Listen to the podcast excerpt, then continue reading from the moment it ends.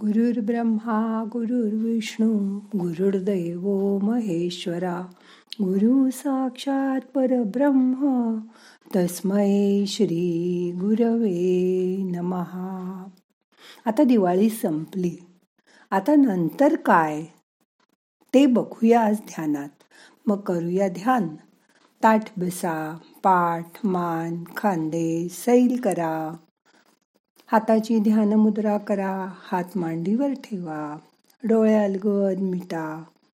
मोठा श्वास घ्या. सावकाश सोडा. मन शांत करा. नुकतीच दिवाळी संपली. आता दिवाळीत फराळ करणं ही एक नुसती प्रथाच राहिली आहे पूर्वी जे पदार्थ वर्षातून फक्त एकदा दिवाळीलाच खायला मिळायचे. ते आता वर्षभर घरी होतात व विकतही आणले जातात. त्यामुळेच आता दिवाळीचा फराळ याचं अप्रूप पूर्वीसारखं राहिलंच नाही. कोणाला फराळाला बोलवलं तरी फराळमध्ये ठेवून वेगळीच डिश इडली सांबार पोहे वडा बटाटा वडा असे पदार्थ खायला केले जातात आणि तेच जास्त खाल्ले जातात. प्रत्येक दिवाळीचा फराळ हा जसा विविध पदार्थांचा परिपूर्ण मिलाप असतो त्याचप्रमाणे तंदुरुस्त राहण्यासाठी आपल्या शरीरात जाणारा आहारही परिपूर्ण हवा. तसंच शरीराला योग्य पोषण मिळेल असाच हवा. लहानपणी आपण दिवाळीचा फराळ आपल्याला जे जे आवडेल व जितके आवडेल तितके खात असू. पण आपण जसे मोठे मोठे होतो तसे तसे विविध जीवनशैलीमुळे ॲलर्जी आतड्याचे आजार पोटाचे विकार सुरू होतात. मग दिवाळीच्या फराळाचे पदार्थ जसे की लाडू करंजी बर्फी अनरसे हे खाण्याचं स्वातंत्र्य अनेक जण गमावून बसतात. त्यातही तळलेले पदार्थ जसं चकली कडबोळे चिवडे हे पण तेलकट व ॲसिडिटी वाढवतात म्हणून खाल्ले जात नाहीत. दिवाळी निमित्त नातेवाईक मित्रमंडळी जेव्हा एकत्र फराळ करतात तेव्हा इतरच स्नॅक्स मिठाया या कॅडबरी यांचंही भरपूर खाणं होतं. त्याचबरोबर सुकामेवा आणि तोंडाने फिटनेसच्या चर्चा. सप्लिमेंट्स आयुर्वेदिक औषधं यावरही भरपूर चर्चा होते. एक मात्र खरं की दिवाळीच्या पोटभर फराळातून भरपूर तेल तूप साखर मीठ मसाले हे पदार्थ पोटात जातात. यातही साखर भरपूर वापरली जाते. साखर ही केवळ मधुमेहींसाठी समस्या आहे असं नाही. तर ज्यांना वजन कमी करायचं आहे किंवा ज्यांना आपल्या फिटनेसची काळजी आहे त्यांची सुद्धा ही समस्या आहे. गोड पदार्थ जसे दुकानात मिळणाऱ्या अनेक मिठाया लाडू निरनिराळी डबा बाटली बंद फ्रूट ज्यूस यात साखर असतेच. त्यामुळे रक्तातील ग्लुकोजच्या पातळीत वाढ होते. हातात चॉकलेट आल्यावर ते पटकन तोंडात टाकलं जातं. त्यामुळे इन्शुलिनची लेवल वाढते. या अतिरिक्त कॅलरीज ज्यात पोषण नसतं त्यानंतर शरीरावर चरबी म्हणून साठतात.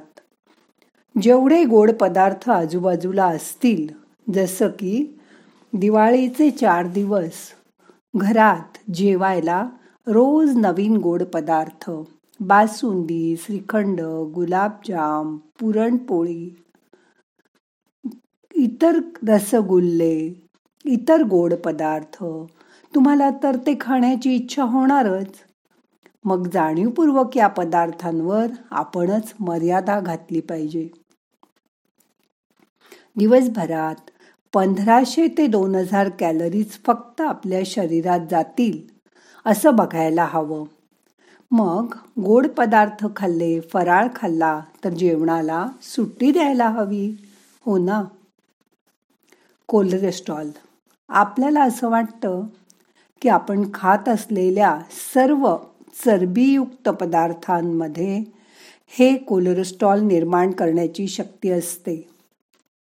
पण सर्वांगीण दृष्टिकोनाने आहारातून शरीरात जाणाऱ्या आणि शरीरात आधीपासूनच असणाऱ्या कोलेस्ट्रॉलला नियंत्रणात ठेवणं अत्यंत गरजेचं आहे. यासाठी नियमित व्यायामाची आवश्यकता आहे. पोटाची चबी चरबी कमी करण्यासाठी आठवड्यातील पाच दिवस तरी रोज तीस मिनटं ते पन्नास मिनटं तरी चालायला धावायला जा. घरात साधे सोपे व्यायाम करा. यावेळी फळं भाजीपाला शेंगा जरूर खा. पण केक वेफर्स शेवचिवडा बर्गर पिझ्झा या गोष्टी मात्र टाळा. आरोग्यासाठी आणि फिटनेससाठी जेवण आणि खाणं याबरोबरच चांगली झोप खूप आवश्यक आहे. झोपेकडे बरेचदा आपलं दुर्लक्ष होतं. तुम्हाला पुरेशी झोप घ्यायला हवी. झोप पाच सहा तासापेक्षा कमी झाली तर तुमच्या मेंदूतील निर्णय घेण्याची क्षमता बिघडते. तुमचं सगळं उत्तम चालू असेल असं तुम्हाला वाटतं. पण प्रत्यक्षात तसं नसतं. दररोज ठराविक वेळी झोपा व ठराविक वेळी उठा. त्यामुळे तुम्हाला ती सवय लागेल आणि तुम्ही शरीराला हार्मोन्सचं नियमन करण्यासाठी आपोआप मदत कराल. रात्री चांगली झोप घेतल्यावर सकाळी उठल्यानंतर गरम गरम पाण्याने स्नान करून शरीराला उबदार बनवा. त्यानंतर नियमित व्यायाम करा.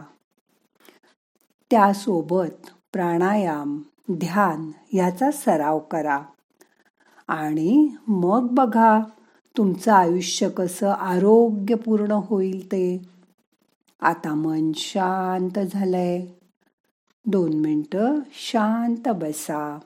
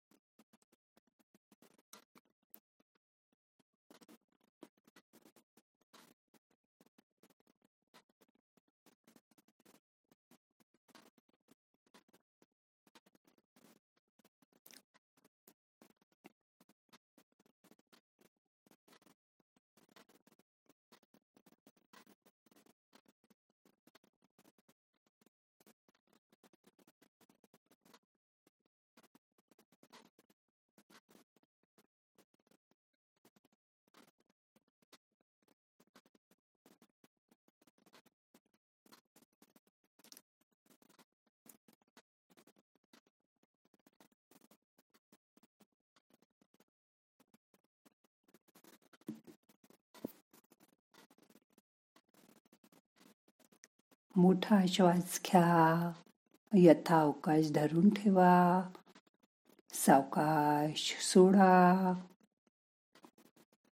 आता आपल्याला आजचं ध्यान संपवायचंय. मनाला जाग करा. सावकाश डोळे उघडा. प्रार्थना म्हणूया. नाहम करता हरि करता हरि करता हि केवलम. ओम शांती शांती. शांती.